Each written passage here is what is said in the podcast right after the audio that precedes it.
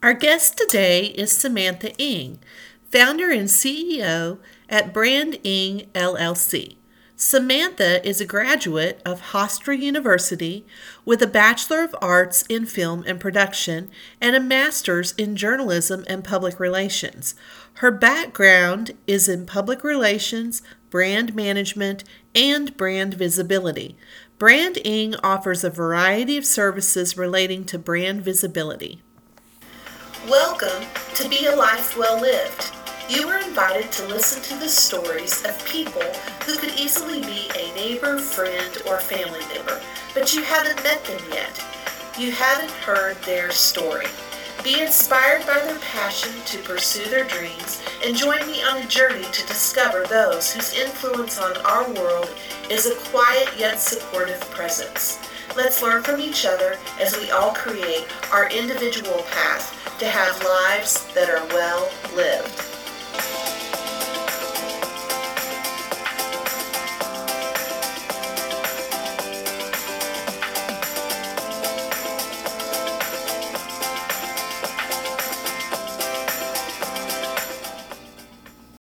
Hello. How are you? I'm good. Well, first of all, How have you been? it's good to see you. How are you? I know. I'm okay. How about yourself? Doing good. Doing good. Let's go ahead and jump jump into this because I know we're limited on time, Yeah. interview time compared to everyone else. There it is. One of the things I wanted to say was that I rebranded in a way, and so I'm focusing more on the business being a brand visibility and amplification agency versus brand management. It's still the same stuff. How does social media yeah. play in the marketing plan. Like I do public relations and social media. So the ad, everything still is the same. It's just brand management in my field has to do with product. Okay. And I, I don't do any of the product anymore. I used to, I just don't anymore.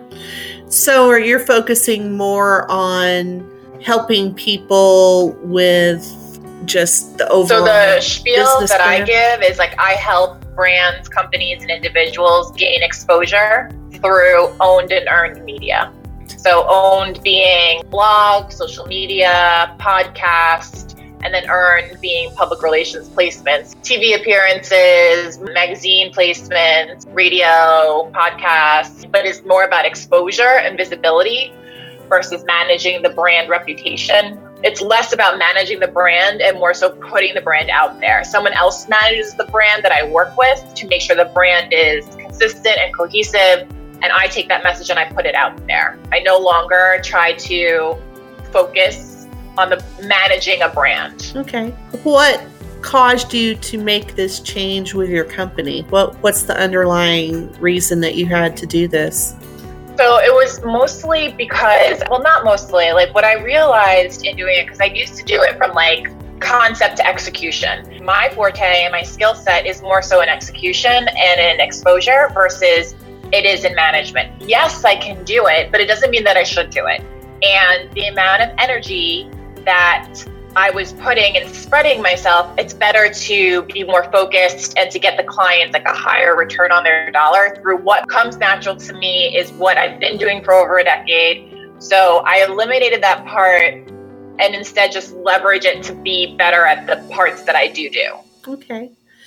If you could explain to our listeners on the podcast what brand management is, because I'm sure there are people who are unfamiliar with the term brand management.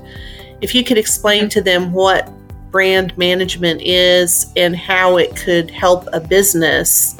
Yeah, so brand management more so is like the holistic view of everything. So if the brand, if there's a brand manager, if there's someone that's managing the brand, they're organizing everything from concept to the planning, the execution, and then like who their partners are. So, for example, a brand that is product based, a fashion accessories brand, a beverage brand, something like that, there is somebody there that focuses on maintaining maintaining the brand integrity. And I would say that's what brand management is. Maintaining brand integrity. They're the ones who police and pick the partners and make sure that it's represented correctly. So if they are looking to put their brand into cutlery or onto t shirts, your brand manager manages the designer who is designing it. Your brand manager is the one who determines the publicist who will best represent and get the exposure for the brand. Your brand manager is the person who works with the CFO for costs and what budget it is. They're the ones who know all the inner workings of the brand and which pieces to pull and to create the overarching thing. Like they they don't have that expertise. They're just the manager of the brand. Okay. When it comes to what you're changing your company into to be more involved with brand visibility, what do you see for you as a role, as the main role to help businesses grow and thrive, especially in the current yes. COVID 19 market? Of course. So the way the way my role and the way that I have started to define it in this shift for me is my job is to gain you exposure. What my goal is is to get more eyes, more people in your funnel, more people, you know, aware of your brand, more people talking about your brand. I want to invite the entire world to your party. That's what I want to do. You know, the long term effects of that is, you know, brand recognition, brand reputation, brand loyalty. So if you have a brand and I'm doing an amazing job with engagement and community management, you're going to have loyal followers. And it's statistically proven that you actually sell more loyal followers versus new people. So that is something I keep in mind when I'm thinking about visibility. I don't just want to bring 100 people to the party. I want to bring 100 loyalists to the party that are going to consistently buy and interact and communicate and support and promote your brand. My goal is to make brand advocates. That's another thing that I do. Like influencers that love your product and will eat for you. One of the you know slides and one of the presentations that I give to a lot of masterminds is that publicity is when someone says you're good. Like advertising is when you say you're good, you know, and publicity is when someone else says you're good. That's why I focus on visibility and amplification. What role does social media play in a visibility plan for a business? So, social media is integral now. It is so multifaceted because social media helps to gain exposure. It allows you to put out content there and make it accessible to the masses. But further, it allows you to deepen a relationship with somebody um, that is interested in your brand uh, through amazing customer service, through strategic brand messaging, where you're providing content where the user can then feel connected to it, have an emotional connection to it. There is paid social media and there is organic social media. So, you know, like everything else when it comes to visibility, there is paid and organic. But social media is accessible way. You know, through groups and communities, you can create these loyalists that participate in conversations. It eliminates the middleman. You're going directly to the consumer in that specific platform. Some people think that print ads for business are going the way of the dinosaur in terms of the fact that there's better and new marketing schemes that are currently out there. What ad schemes do you see coming into focus in, in the near future for print and online media? So I commend the publishing industry for attempting to pivot as quickly as they have been. You know, uh, with COVID right now, we are relying on news, and we have now put an emphasis on sharing news and making sure we are all aware of what's going on. If we thought that journalism was dying, this was a, a wake up call. Like, we all need to be connected. We need trusted advisors and trusted people to speak and give us all of the information. We need those journalists with journalistic integrity to give us that information.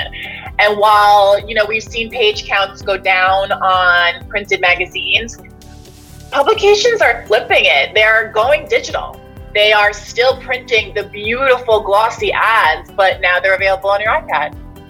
I think the ad plans that they offer to people will change because in my experience, I've seen them grow. You're not just buying a print ad anymore. You are buying a print ad, a social media placement, a story, a banner ad on the website. You are buying such large ad campaign packages um, and thinking about it from like a full 360 view. How are we going to work with our customer? It's no longer the image on the newsstand, which I, I think is fantastic. We have the publishing industry has risen to the challenge, and I'm proud to see that. You know, they've been saying publishing is dying for the last decade. Yeah, I think consumers have realized that everything is changing and you're right. We do pull up magazines on our iPads and our on our iPhones. We are reading the newspaper on our Kindle. Everything has changed in the last I would say in the last 5 years definitely. It's it's a different world out there and the opportunities that come with it are amazing for startups. It's not mm-hmm. what it used to be where you had to have the full brick and mortar office publishing company to get anything out on the streets. Now people are doing things from their desktop, you know, in the kitchen counter. It's it's really mm-hmm. great all the changes that have taken place. I'm curious what you think some of the skill sets are that are needed to do a good job for the type of job that you do what do you find in your repertoire that you rely on to help you be a good brand manager and to do a good job with marketing businesses? You know, I think the best marketers, I think the best publicists, I think the best social media strategists are able to step back and see how their vertical works in the larger picture. We are siloed sometimes in our in our teams you know, you have the person that manages social. But knowing that brand visibility is multiple components, shared, owned, earned, and paid media that all work together in a Venn diagram to find that sweet spot, the ability to step back and strategically have them all running at one time is what makes someone like me succeed. Because we are able to think, okay, this didn't work, I have to try this. And if this didn't work, I have to try this. Or if this is working, what can I do to add to the perfect storm to get more visibility? And if you're so focused on one thing and not able to step back, you'll never be able to assess, reassess, pivot, and do everything on a, you know, you have to switch quickly in our industry. Social media puts it out, you have 24 hours on certain things to be like, did it succeed or did it not? So, you know, you have to be quick and you have to be able to look at the whole picture. I know that you're a small business owner and that you have had to focus on growing your business and making connections so that you can help your clients. What role does networking play for you in not only growing your business, but helping you make the connections that are needed so that you can provide a good visibility product for your clients? So, as a former publicist, um, you know, and again, I do brand visibility, the total scope, but connections, network is everything. I would say candidly that my business is where it's at because of the relationships I've made over the past two decades. If it wasn't for the networking and the investing in my relationships, I would not be where I am today, I would not have the mentors, the clients, the colleagues, the consultants, the independent contractors that I do now. So it is an integral part of my business. It is networking is something I do every day. And I challenge myself, especially during these crazy times, to try to cultivate relationships, even if we can't do it in person. What do you think the most challenging thing has been in regards to your career? Oh, challenging thing. I mean, we're going to talk about it from a societal standpoint, being a minority female. I'm not going to, you know, say that wasn't hard. It's challenging knowing that every day it's different. It's challenging to know that the current app is not the next greatest app. That tomorrow someone can come out with something better and I have to learn that. Yeah. You know, so you're, you're trying to get in front of the curve And that's like what our goal is. We want to be in front of the curve, but how are you in front of the curve when you don't know what the next app is? it's going to blow the world away. You know, it's an interesting thing. It's a constant game from a professional standpoint and then from a personal standpoint, you know, being a biracial female in an industry, you know, marketing can be very male dominated. You know, every every industry has its stereotypes and every industry has its hurdles. And I've had to overcome them. I've had to, you know, just rely on my intelligence, my skill set, and my savvy. I'm proud of how far I've come. It's definitely something worth celebrating. If you could go back in time to when you were first graduating college and give yourself a piece of advice about what you were heading into with your career, what would that piece of advice be? Trust yourself. It will make sense. I graduated with a bachelor's in film studies and a minor in creative writing in English and screenplay. I, I thought I was going to make movies. And then I, I ended up being working as a publicist and going back for my master's in journalism.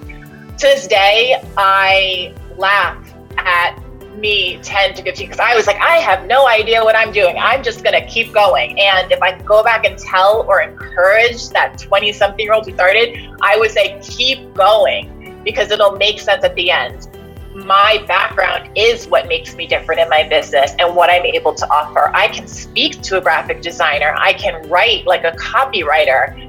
These are some things that some, you know, people in my field don't have. And I just did it because I loved it. And all of a sudden I was able to make a career out of it. So yeah, trust yourself, Samantha. 20 year old Samantha, trust yourself and just keep going forward, doing what you love it'll pay off. don't don't wonder if your parents wasted money on the college education. Do you consider yourself to be a fearless woman? Because it sounds like you're willing to jump into things, learn new things, and try new things, and put the effort into it to be good at it. Do you consider yourself to be fearless? You know, when you, you say fearless like that, it makes me feel like a superhero. Um, it does. It's a wonderful thing to even consider that I am a fearless woman. Um, I appreciate you even saying that, given my story just now, you think that I am. But I guess, yeah, I would say I'm fearless. I used to say to people that, or to my, my interns, or to, you know, people that I worked with, say, yes, we'll figure it out. We will figure it out. I never, no wasn't something I said often when it came to my career because I knew I was intelligent enough. I knew I was savvy enough that I could do it. You know, I might have been scared out of my mind, but no one else knew but me. well, I find in life that when the opportunities present themselves, you have to jump on that opportunity because it may not come back around again. And if it does, it may be years in the future. And do you find that that's mm-hmm. part of the reason that you were willing to jump on things and take those type of risks? Yeah, I mean, if fate is bringing it to you, it, there's a reason.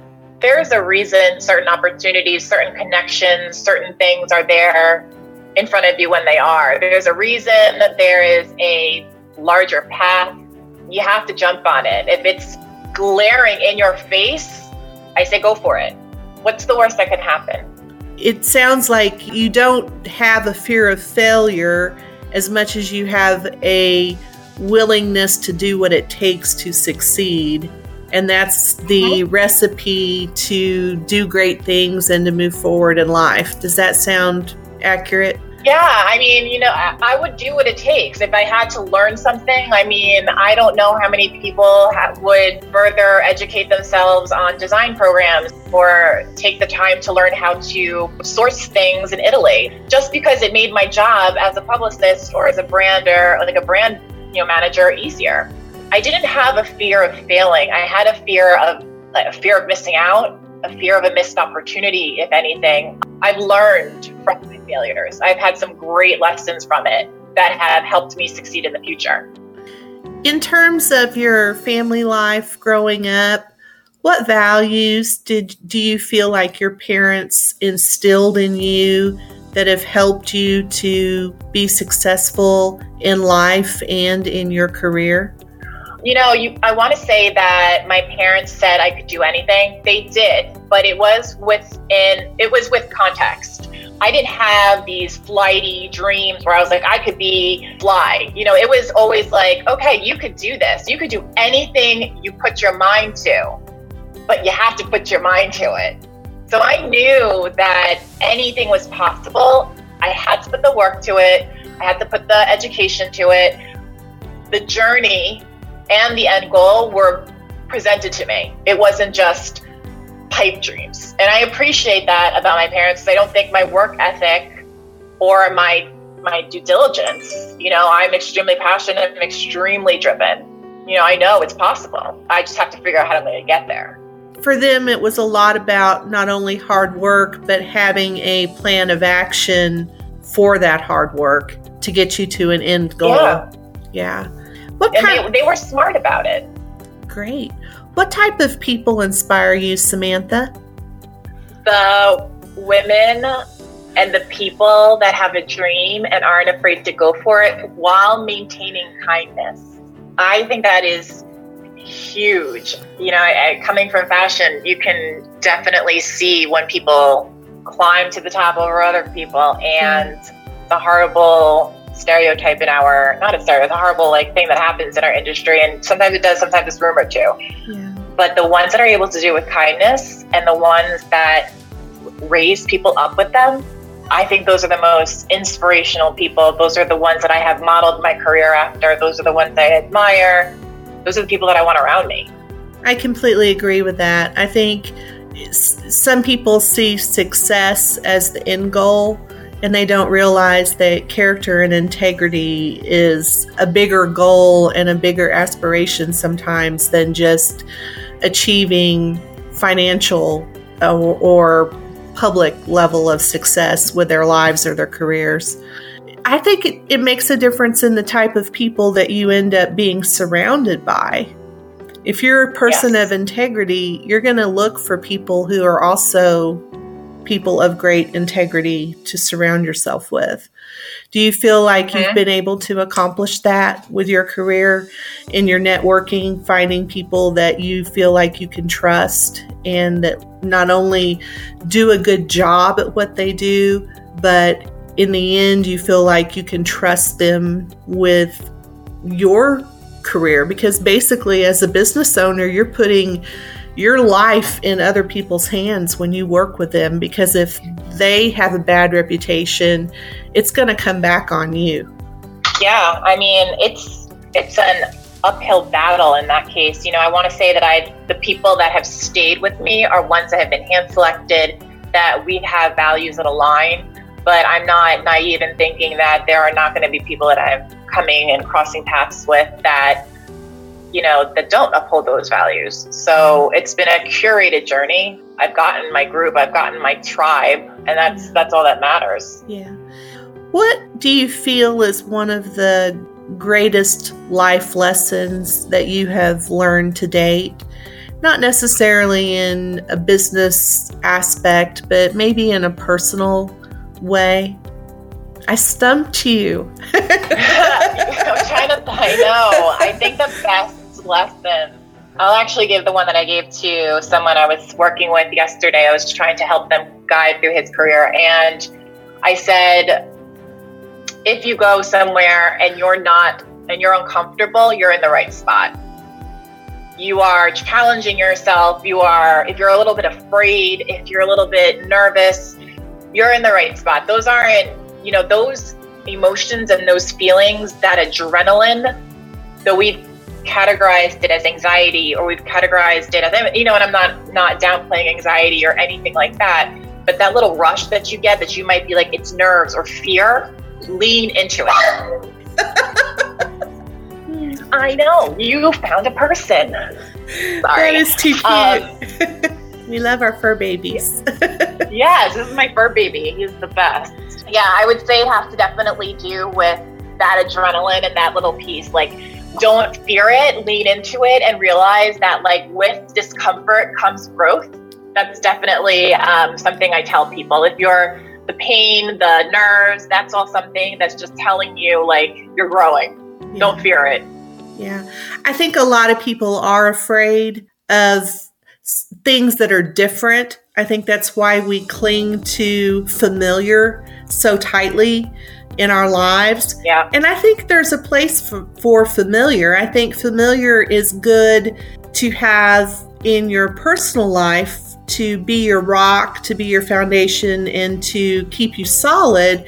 But when it comes to a career, you have to reach out into the unfamiliar in order to grow. And I completely agree with you that okay. it's those uncomfortable places that we find ourselves in where we are able to have the most growth and not necessarily always have great achievements. Sometimes growth is figuring out what your limitations are. For you, you've been doing mm-hmm. brand management for your career, as you mentioned, and you realized that there were some places in that you were not best suited for i would say. Maybe um, maybe another yeah, way to say it, wasn't it would be my passion it wasn't your passion much.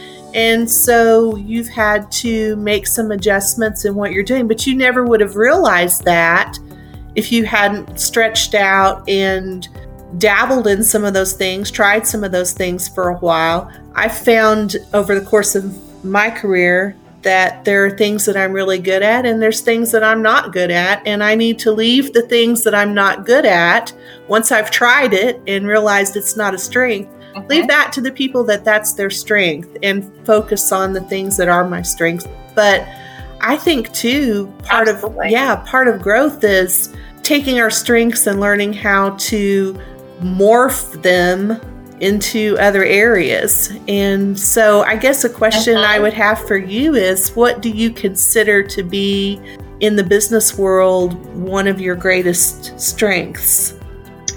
Oh, I'm a communicator. I am super. Um, I, when I am at my best and I know that I'm having like, I'm like this relationship or this um, deal is going really, really well, I know it's because I was very clear in communication. I had open communication, open dialogue. That has been my superpower. Was my ability. I don't have I don't have an enemy.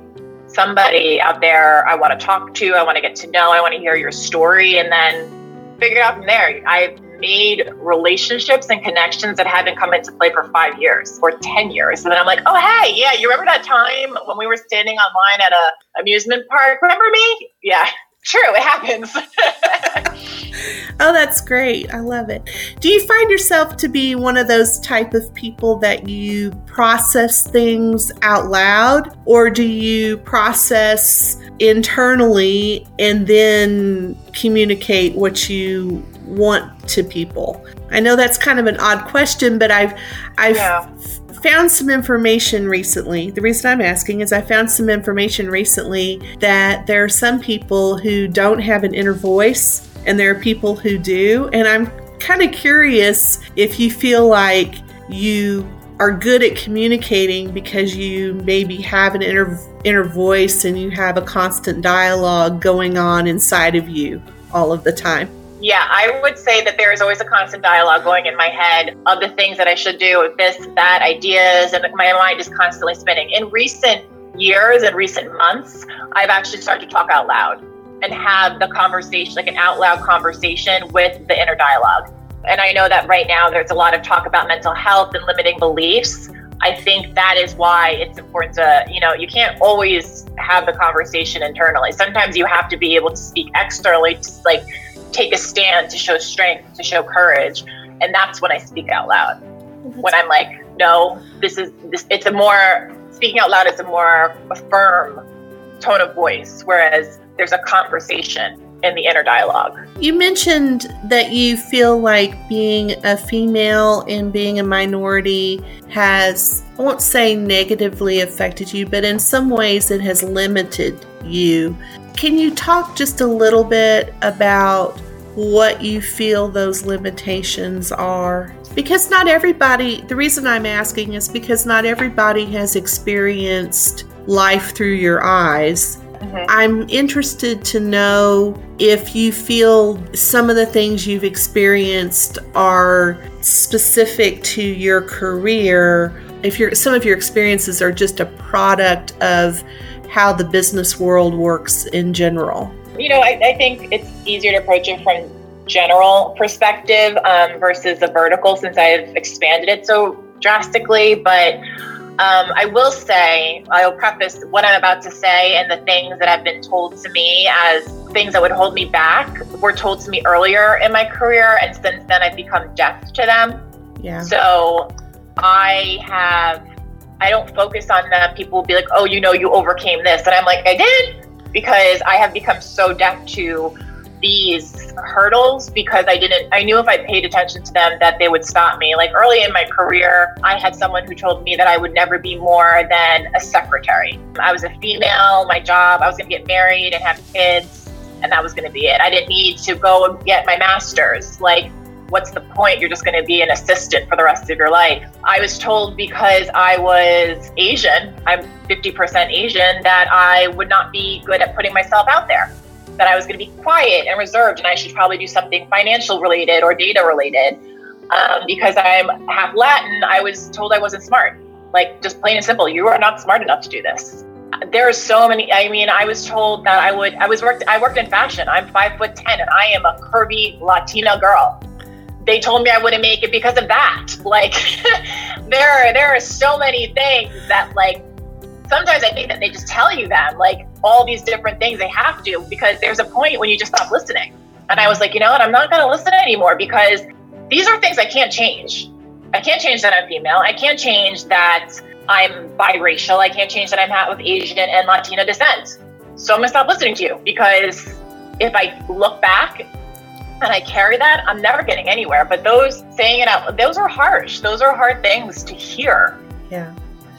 It's interesting. It's interesting. You heard them secondhand. That was worse. Yeah, well, you know, it's interesting hearing you say that because after 30 years in the engineering field, I'm remembering back as I'm hearing you talk about a professor in college that one of my friends and I went to him for help on an assignment, and he looked us straight in the faces and said, I don't know why you're in here getting help. You're just going to end up getting married and having kids, and you won't do anything with your degree anyway.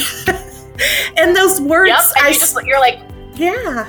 And so I think people have their own perceptions and ideas about what the world is like. And we almost have to fight our way through their perceptions to make a place for ourselves. It's okay. wonderful to, in, in a way, it's wonderful to hear you say these things because I think anyone who has fought through to have any level of success has had to fight that battle of not letting the flies that buzz around and get in your face be a distraction for what you're trying to accomplish. Absolutely. There is, you know, you have to believe in yourself. You have to put aside the naysayers. There's just no way of succeeding otherwise. Yeah. Um, I'm going to ask you to leave us with a final thought for anyone who's listening that is interested in a career path similar to what you are currently doing, what advice would you give to them in terms of a background in education or even early career job avenues that could help them get to where you're at? So, I would say that brand visibility and brand awareness is that of opportunity. It's about, creating those opportunities.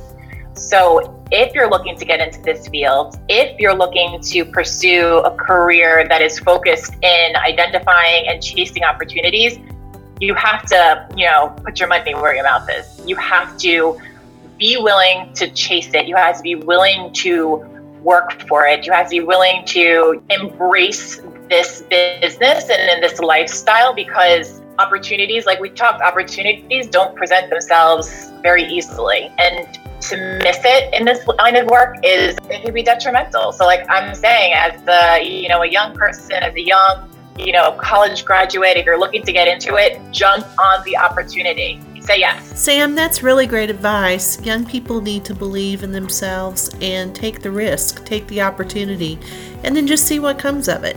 I know that we're out of time and you need to go. Thank you so much for being with me today and for sharing your story. I really appreciate it. My pleasure. Thank you for having me. you have a great day. Bye, Sam. Thank you, Samantha, for joining us today and for speaking with everyone about marketing and brand management. For more information about Samantha, you can find her on her website, samanthaing.com. For more information about this podcast and our guests, you can go to bealifewelllived.com.